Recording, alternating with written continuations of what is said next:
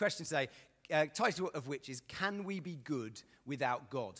And uh, most of the talk is going to be spent unpacking that question because it's not entirely clear what we're asking and even why we're asking it. But hopefully, in 25 minutes, it will be. Uh, when my friend uh, Paul Riscala will be here too. Um, Paul, just so I will, I'm going to do an interview with Paul after, but we're doing it, we're, we're dwelling in the realm of what we call ethics today, whether that means anything to you at all. Um, and I, th- I, realized in the week that my good friend Paul, who's doing a, a PhD in moral philosophy uh, in Florida, uh, under one of the most well known moral philosophers in the world at the moment, has just moved to Oxford. So I thought it'd be nice to get him here. And he is, uh, uh, been nice to Paul. He's, he's struggled across this morning from some bus issues and then apparently an hour's drive from the bus station, which is not usually what happens. So anyway, um, but he will, be, he will be with us and we'll, he'll help us with the questions. So basically, I'll do the talk, pose loads of questions for you lot, and then I'm going to hand to Paul to answer all those questions without having heard the talk. It's going to be, it's going to be magic.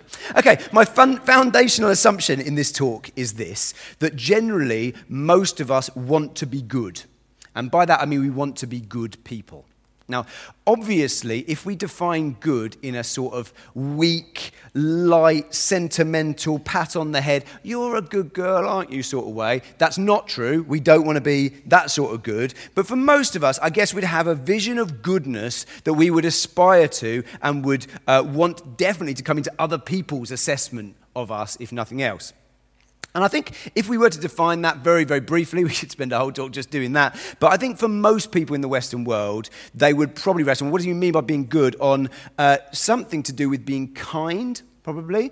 And actually, wherever you're at um, as regards Christian faith or what you think of the person of Jesus, Jesus' um, statement, what people call his golden rule, love your neighbor seems to be reasonably etched into the, the psyche of particularly of the Western world. And I've not met many people who would say, yeah, that's a load of rubbish, let's do something else. It's just, you know, love your neighbor, that's good. Let's have that as the kind of benchmark. And I think most people are going to go for that sort of thing. And you might think this is all very speculative. You're saying people probably want to be this, do they? Is that right? Well, I think I can kind of uh, show that that's tr- true of you guys here in that I would imagine that you want to be that kind of person. I can show it because if someone comes up to you and says, You're really unkind and unloving, I don't think many of us are going to say, Well, thank you very much. It's very kind of you. Okay, we're, we're not going to say that uh, sort of thing. I think that's fair that uh, we're all aspiring in that sort of direction.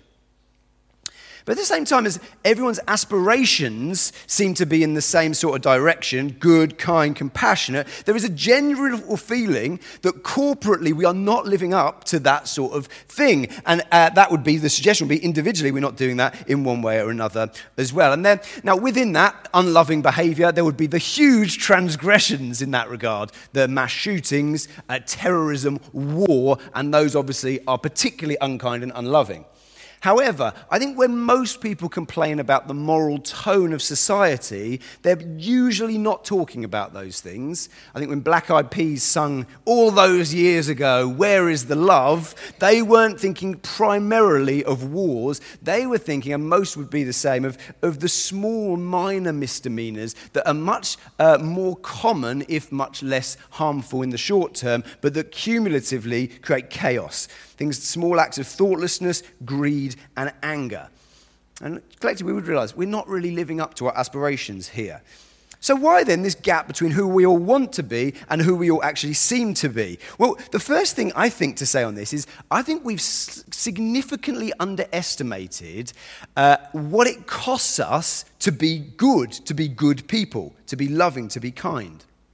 I was preparing a talk on this about a year and a half ago, I think. And I, I, as I normally do, as you can see from the, the, slides, I usually just go on Google Images with keywords and just see what comes up. I went with kindness. I put kindness into Google Images. And the meme that, the main kind of picture that came up for kindness was a phrase. It was a, a, meme, and it just said, kindness costs nothing. That's what it said, which I thought it was interesting. So I came back this time, I thought, have people's views on kindness changed? Well, they've become more specific, because I ended up with this one here. It costs, it's got an actual value, which I think is great. It costs $0.00 to be a decent human being. Uh, just to translate that, um, this is tricky, I know, on a, a rainy morning, but $0.00, according to the currency exchange, is no pounds either. Okay, just got that for, for you English English people here, which is most of us. Okay? Uh, it costs nothing to be a decent human being. And here, I think, is the basic problem that we have because this is false, I would say. Almost entirely false. Now, it's true that there are some acts of let's call them kindness, that would be reasonably easy, but they're not really kindness. It's more like courtesy or good manners. So, can I smile at someone rather than ignoring them? Yes, of course, that costs you virtually nothing, really, but that's not really what we're talking about here, and that's not really what we need. Okay? Kindness that's worth anything will cost something. And if it's worth anything significant, it will probably cost quite a lot. It often actually literally costs money. Like to be kind, I don't know if you noticed this, it, it has a literal a price tag on, which is not 0.00 dollars. I'm sure uh, an Oxfam who will come on later would have a problem with that. I'm going to be really generous and good to you and charitable for, and give you no money. Okay, it's charitable giving, you give money. Helping people in need, you give money. Uh, ethical shopping, very big. It's fascinating to hear people, uh, and I've done this before. You kind of moan about the ethics of shopping, and then you complain about how the price your groceries are. At the same point that doesn't make sense because to, to shop ethically, obviously you're going to have to pay more. That's just how it goes. It costs us money. It costs us time to be kind and to be good and to be loving. But I think the, the real cost of kindness is an emotional one. And I think it's really significant because kindness, love, and goodness in that way involves suppressing our own self interest and sacrificing things that we'd like to have or like to do for the sake of someone else. Uh, say that again. It involves uh, suppressing our own self interest and sacrificing things that we'd like to have or like to do for someone else. And that is a massive cost. So, why is there such a huge gap between our moral aspirations and our moral performance? I wonder whether it's because, though we want to be good, none of us, myself included, are that keen on picking up the tab for that personal goodness. So, how do we go about bridging this gap? This is what I want to talk about for the rest of our time. And uh, the question is, how can we be good without God? To break that down, what I'm going to be asking is, how can we be the good people we want to be, and what does God have to do with it? That is what we're going to be. Set the scene, that's where we're going to be going. And I want to rephrase the title question in three ways, looking at from three different angles to do that. And just to be really clear, to deal with what is basically an overview of the whole topic of ethics, focusing in on the Christian worldview as regards that in 20 minutes is going to be reasonably tricky. And uh, obviously, it's not going to be very thorough, just to be aware. In a sense, I hope this talk, if you had to leave in 20 minutes, you'd get something from it. But really, this is a platform for questions. So you will get as much out of it as you would like uh, to, really. And that, that number there, you're more than welcome to text in. And please do it as we're going along. That's, that's a good way to do it. Or you've got a piece of paper on your chairs that you can write on. And Rich's going to host. And even if people just put their hands up, We've, we've got to have about 20 minutes uh, to do that. And just, just, to be, uh, just to do it, just to check something with you guys, because of the marathon, because we started slightly late, and because, uh, because Paul's going to be doing something at the end, which he would have done at the beginning, uh, are we okay for 10 minutes after? Like tw- 10 past whatever, 12, is it 12? Is that all right? If not, I know if you have to rush off, we don't want to don't, don't want to be cheeky with that, but that's, we're still a little late, we're going to go to them, okay? Cool, so let's rephrase the question in three different ways. Firstly, this, can we become good? Can we bridge this gap without God? That's the question, can we become good without God? There's a show on Netflix at the moment, a particular favourite in our family called The Good Place. Has anyone ever seen this show? Put your hand up. Uh, we've got a few, few of The Good Place, not very many. Okay, great, great show, uh, very funny. It's like, it's like moral philosophy, the sitcom, okay, which might not sound very appealing. It's utterly ridiculous and very funny, okay? But um, but it's a, it's a very interesting show. And the basic premise is simple. And I think I can tell it to you without giving too much away. This lady, uh, Eleanor, who's on, uh, the lady there, uh, she wakes up and uh, she realizes quite quickly she's died and she's gone to the good place. Okay? And, uh, but there's a problem. There has been an administrative error. And while she may look like a little angel, she doesn't belong in the good place. She's, she's, not, been a very, she's not very good in this regard. They, that's their view of how you get into the good place. Um, and she's desperate not to get kicked out because she's quite enjoying it. So what she decides she needs to do is she needs to become good really quickly. Okay, and, but she's, she's got a plan. Uh, everyone in the good place in this program is allocated a soulmate, and her soulmate is this guy called Chidi, who is a moral philosophy professor, who's also at this point dead, obviously, but that was what his job was uh, in his life. And so she does this deal with him and said, Look, can I meet up with you to study all the great minds throughout history who've thought about right and wrong, and uh, then I can become better, and then no one will clock that there's been a problem, and I can stay in the good place uh, forever. And without giving too much a way, um, it kind of works. You'll have to, to watch see the kind of in that because it goes off on some very strange angles. But it kind of works. So maybe this is a good way to approach this. Why have we brought in God at all? Why can't we just, uh, why can't we just study human thinking about right and wrong, think as clearly as we can about it, look at moral philosophy, ethics, whatever you want to call it, and that will just have the desired effect over time, the, the good place way to approach morality. Well, funny enough, a guy in 2009, uh, 2009 uh, a philosopher called Eric Schwitzgebel, tried to test out this exact theory.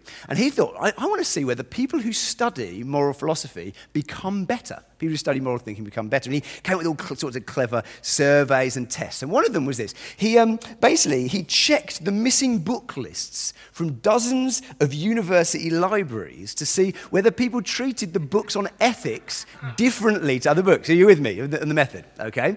Now, from the last, some people might guess the findings on this, but he was surprised. What he found out was this: that books on ethics, which are presumably borrowed by people studying morality, okay, are more likely to be stolen or just never returned than books on any other area of philosophy.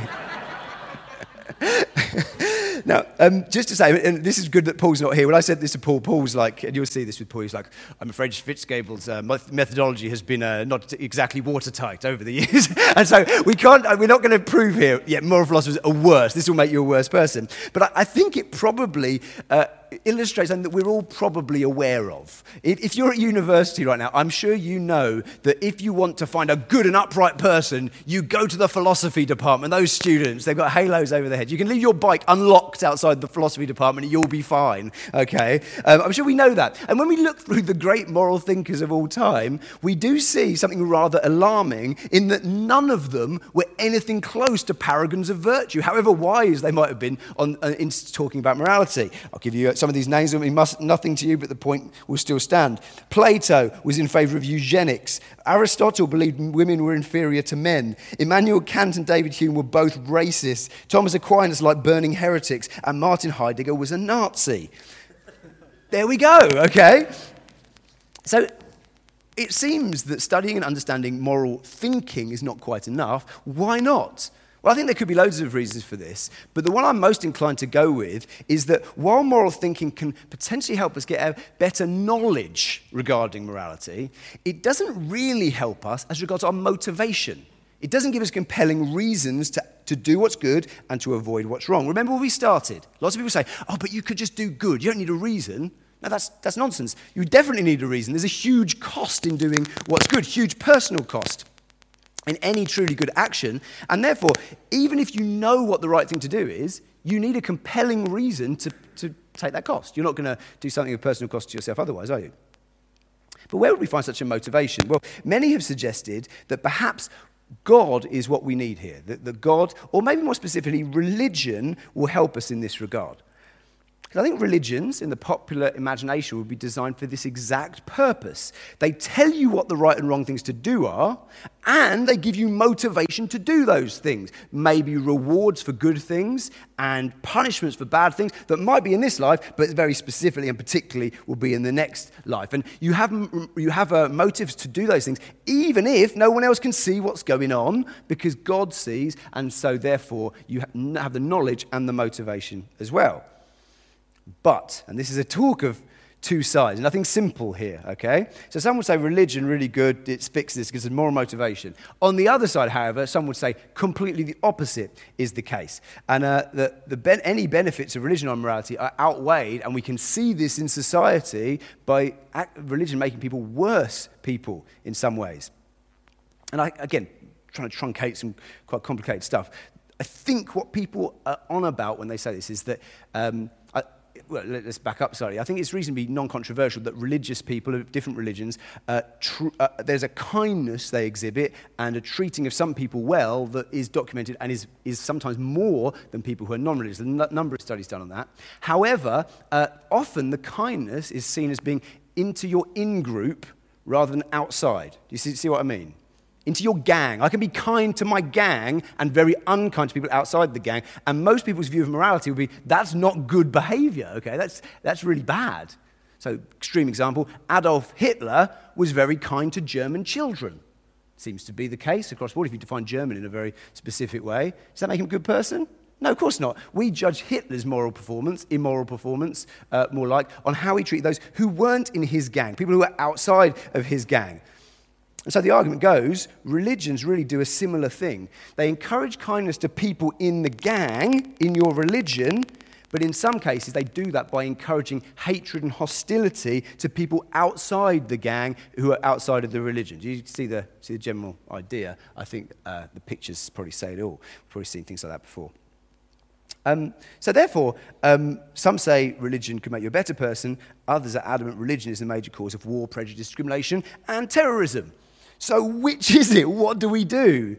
Well, again, I, am going to kind of leave this hanging a little, and you're more than welcome to pick this up in specifics in the questions, except to say this. I think what this shows us is we have to be a little more specific than religion makes people better people or worse people. Because let's face it, religions have some things in common, but they have some things, particularly ethically, very, very different. And so I think we've got to hone in and say, well, which religion should we, what do specific religions do here? Now, I have, neither have the time nor the knowledge to be able to do a thorough exploration of every religious worldview. I could probably try, but you'd uh, get very bored and I'd probably be wrong on most stuff, so I won't do that. Um, I can't really speak about other religions, but I can talk about the faith that I have, uh, Christianity. And when I look at the founder of Christianity and Christianity's fundamental beliefs, I'd argue that whatever our fears for religion generally would be, we can see that Christianity is potentially an excellent foundation for a moral life in the fullest sense of the word. So let's move on to our second question then. Tweak the question a bit more. Can we be good without the Christian God? Let's hone in on Christianity uh, for a couple of minutes, shall we? Once Jesus was teaching people, uh, they asked him the exact question that I've just mentioned. Can, uh, and the question was Jesus said, Love your neighbor. Okay, that's where the golden rule comes from. And someone piped up, wait a minute, who do you mean by my neighbor? And their point seems to be exactly what I've just said. Do you mean people who are just in our gang, or do you mean people who are outside of our gang? Okay, we think of uh, neighbor geographically near to us. I think they were talking more ideologically near to us. Okay, and Jesus' response was a story, and it was one of his most famous stories, the parable of the Good Samaritan. And if you don't know that story or that parable, I recommend uh, you can read it. Very short, uh, concise summary of um, Jesus' feelings and uh, his teachings on these sort of matters.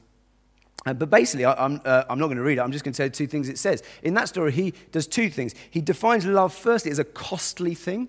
In the story, it costs, the hero of the story has to give up his time and his money and great inconvenience to show love to his neighbor. And secondly, most importantly, it defines our neighbor specifically as those outside of the gang. Not just love others and, yeah, look after them a bit. No, love is most, uh, the, best example of love is we love those who don't have the same opinions of us, who don't in the same religious group as us. Uh, relig- uh, Jews and Samaritans hated each other at that time. The hero of the story is a Samaritan, and he's talking to Jewish people. And this is Jesus' teaching consistently. Loving for Jesus meant forgiveness, forgiving those who hurt you, praying for those who persecuted you, and ultimately loving your enemies. Of course, this isn't just something that Jesus taught, it was something that Jesus lived. And we see that most clearly on the cross. When Jesus died on the cross, he put into practice in the most extreme way possible this whole idea. He did the most costly thing that he could possibly do, not just time and money, his whole life and the pain that went along with his crucifixion. And he did it to show love for the, potentially for the very people who were killing him. Father, forgive them. They don't know what they're doing. Talking about the people who are actually killing him. So he taught this message and then he acted it out and lived it out. So Jesus then is a different kind of moral teacher to some of the ones I, have mentioned already. Jesus taught what was good and what was bad, but he also lived it out pretty thoroughly. And actually, his claim was that he could provide motivation supernaturally. This is another topic. We can go into the questions if you want. To do what is right through his example, yes, but even more through the power released through his death and resurrection. I'll return to one aspect of that before we close. So, like I said, I can't speak for all religions, uh, but if you want to be more like this model of loving your neighbor, I think looking, starting to look at Jesus and the worldview that he has started is a good way to start. I think there's a lot to be had there. I can say that personally. Many would say that personally as well. But that makes sense because the founder didn't just speak it, he did it as well in the, in the most fullest way. But to give us a full picture of this topic, or as full as we can in this time, I want to, especially when we're considering Christian views, I want to just ask one last question, just to shift it very slightly, um, looking a bit deeper at Christianity, but also bring it up to date with the cultural conversation as well. Can we ask this question to, to finish? I hope the questions are, uh, are coming, because uh, there should be loads. I've left spaces. Uh, some of them I don't know the answers to, so you have to find those ones. But I reckon, I'll, I reckon I'll be all right. I'm looking at you guys. There's no problems here. Okay, uh, let's do the last question. Can we be good enough without God? Can we be good enough without God? We have this, generally, we want to be good, but actually, is there a good enough? Is there a standard involved here? In the Bible, it doesn't just encourage people to be generally good according to the kind of feelings of people who are around you. No, the Bible gives us a standard of goodness to aspire to that is very, very important. That has huge ramifications in this life and in the next if we don't meet that uh, standard. And the consistent message of the Bible is actually that we haven't met that standard. None of us have. We might believe in God, we might try to follow a religion's moral teachings. We might even have a PhD upon a PhD upon a postdoc in moral philosophy. But actually, according to the Bible, none of us are good enough. The Apostle Paul, who wrote a, large chunk of the New Testament, he, uh, a famous verse in, in, a letter he wrote to a, the church in Rome, uh, said, said this. He said, All have sinned and fall short of the glory of God. All have sinned and fall short of the glory of God. All have done wrong things and they fall short of a standard of goodness that God Himself, our Creator, has set. The Christian God doesn't just define goodness, He values goodness and He expects us to reach a very high standard, His standard, which is, uh, in that sense, moral perfection. In short, for the Bible, the question, how can I become a good person, is not just important in the, the way, does it help me to go to sleep feeling better at night? No, it has potentially eternal consequences, and it's not looking very good for us, would be the mess- message of the Bible. I just want to freeze for a second, and I want you to clock what you think of that. There'll be loads of people in this room who would be Christians and say, Yeah, yeah, I've heard this. I've gone into like that bit where you listen without listening because I know what you're saying, Johnny. I would guess if you're not a Christian, and for some who are as well, you would be kicking against what I'm saying right now. Because that would be my experience uh, a number of times explaining that sort of message, which is pretty standard Christian theology. Uh, people would often kick against that because there is some con- controversial elements there. I mean, a common response would be this that is incredibly harsh. How could any God set such high standards that would essentially be saying, you can live a completely good life over here, just do all the great stuff, but then one or two black marks over here, and uh, uh, trapdoor opens, end of story, bad news. You are judged unfavorably because of that. Traditionally, talking to people uh, uh, who, who wouldn't be Christians, a common view would be uh, more the, the scales approach uh, to morality, which would be, that some religions adopt, would say, oh, a good person is someone who's done more good deeds than bad deeds. If you weighed them on a scale, you've done more right than wrong, and that's what makes people good. And for some I've, I've seen, they've rejected the Christian uh, message because of that. However, I find it strange speaking on this in 2018 because a really odd thing has happened, which has shown that our society lines up much more with the biblical view I've just said than the scales model that we all think that we use. I'll give you two examples. Uh, there's a number we could use, but the, the moral, moral tone in our country at the moment in discussion on Twitter, etc., etc., would be of this. And I think the best example is uh, I've got two. First is Oxfam. And you may remember at the beginning of this year, uh, there was a scandal involving Oxfam. D- does, anyone, does anyone know what I'm talking about? If, yeah, I know what you're about to say here. So, most of us, not all of us. Okay, Oxfam, uh, at the beginning of 2018, it came to light that some of Oxfam's staff visited prostitutes while delivering aid in Haiti in 2011. Okay, I recognise some of you, if you're not from, from England, Oxfam might not be so well known. I think it is across the board, but not as maybe as much. It's a, it's a charity, quite an important charity in that way. But some of its staff had visited prostitutes while delivering aid in Haiti in 2011. Not just that, Oxfam themselves, in some senses, it seemed they'd sought to cover up that activity. And basically, when that came out early 2018, there was a general outcry and a real blackening of the, the charity's name. Oxfam, for me, as I mentioned a minute ago, it's not just a charity. As someone grown up in England in the uh, 40s old, uh, as in my life, it's not just a charity. Oxfam is the charity. I don't know if anyone else would think that. You think charity, you just see that logo in your head because they are the charity, one of the most most well regarded uh, charities there are. These guys raise hundreds of millions of pounds for causes as laudable as women's rights, disaster relief, and education. It's for some of the poorest people on the planet. They've done so for, for years and years. So I'd say, according to a scales view of judgment, uh, these guys would have some serious weight on the good deeds side. Really, they'd probably you'd think, well, you come on, look what they've done well. But that was certainly not enough for the 1,200 private donors who, within three days after the scandal broke, had uh, cancelled their direct debits to Oxfam. And judging the fact that by May, Oxfam had been forced to lay off 100 of its staff in the UK, which is 5% of its entire workforce, because of donations dropping so significantly, it appeared that it wasn't enough for many other people too. The general consensus appears to be that the weight on the positive side is irrelevant in many ways because of what's on the negative side. Even though it might have been possibly just one isolated incident in Oxfam's 65 year history, suddenly finished. No longer, I'm going somewhere else uh, with my money for charity. I think this tells us something deep about how we perceive morality. And it's a little bit closer to the Bible's view that I think many people would be comfortable with. Let's bring this right up to date with an example, not quite as good, but it happened last week, so good to throw it in. This very uh, day last week, on Sunday, um, we woke up to the news, I, th- I, think it was right at the beginning of the day, that Brett Kavanaugh had been appointed uh, to the US Supreme Court. Again, for those who are American, that would be more big deal than English people, but we, the, the news drips over here eventually, you know, it's, it's, okay. And it affects us, these sort of things. Now, anyone who followed the story of Brett Kavanaugh would know that his appointment was not without controversy. Again, can I just have a, who would know who I'm talking about here? Okay, more actually interesting. So we do, we, we, we were in touch with these sort of things. Um, and it's controversial, very controversial. It's because of Kavanaugh's uh, alleged moral, moral deficiencies.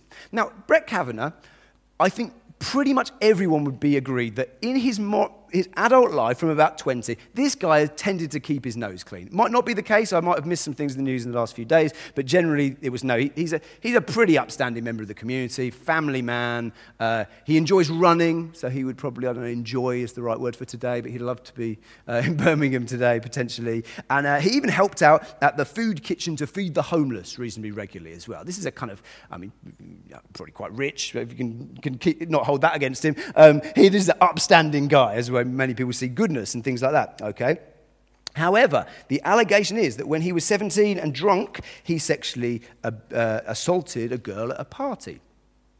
Now, I am definitely not going to wade into the moral complexities of this specific case and tell you this is right or this is wrong. All I'm going to say, it's very similar to the Oxfam story, surely the way it's been perceived in the media. Both scandals show us that many of us would think that however good your life is generally, actually there are things that you can do. Isolated black marks in a certain areas of transgression that are enough to cancel out all of that in one go. Now, let's, let's make a quick com- comparison just as we finish.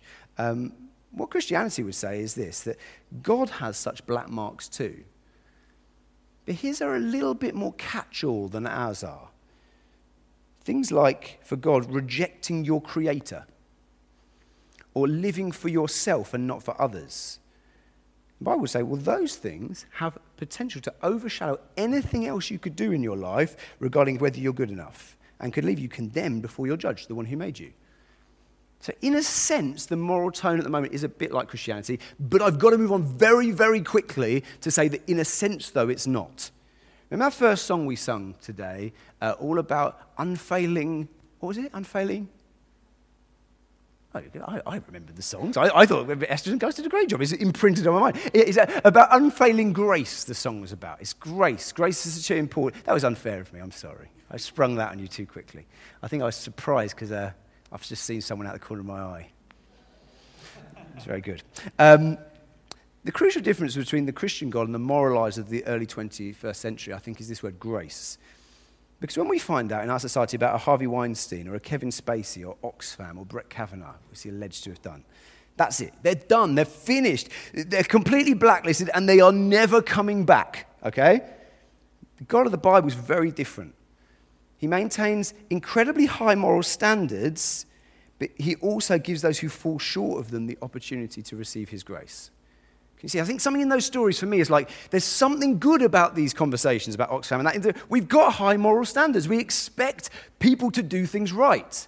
The problem is when it becomes very pointed at individual things and very kind of uh, shouty and judgmental, because we're like, well, wait a minute, there must be some grace here. Well, the God of the Bible has both things. He's incredibly, has incredibly high standard, and he shows grace. Because the death of Jesus wasn't just an example of how to be good, it wasn't just an act to kind of follow an example. No, it's done to actually bring forgiveness because we'd not been good enough. And the forgiveness that he gives then can set up a moral foundation that enables us then to step forward with the motivation to live as good people. If you're weighed down with guilt and shame, uh, you're not going to be able to say, Well, I'm going to now do the right thing because you're already burdened down too much. Well, Jesus' uh, death on the cross, the forgiveness and the grace he offers, is the perfect foundation, I would believe, to becoming a good person. So, please don't mishear me as we do finish now. Uh, I don't think any of us will ever be perfect in this life. You'll hear from Paul in a minute, though. He might buck the trend on that one with the moral philosophy stuff. But no, I don't think any of us will be perfect. Uh, in a very real way, we will never actually be good enough, I don't think. But the desire to be a good person, I think, is a really, really good desire and one which we can see considerable success in in this life. But I think we'll need God's help uh, to do that. And I think that through Jesus, he gives us that help in the best way that he possibly could.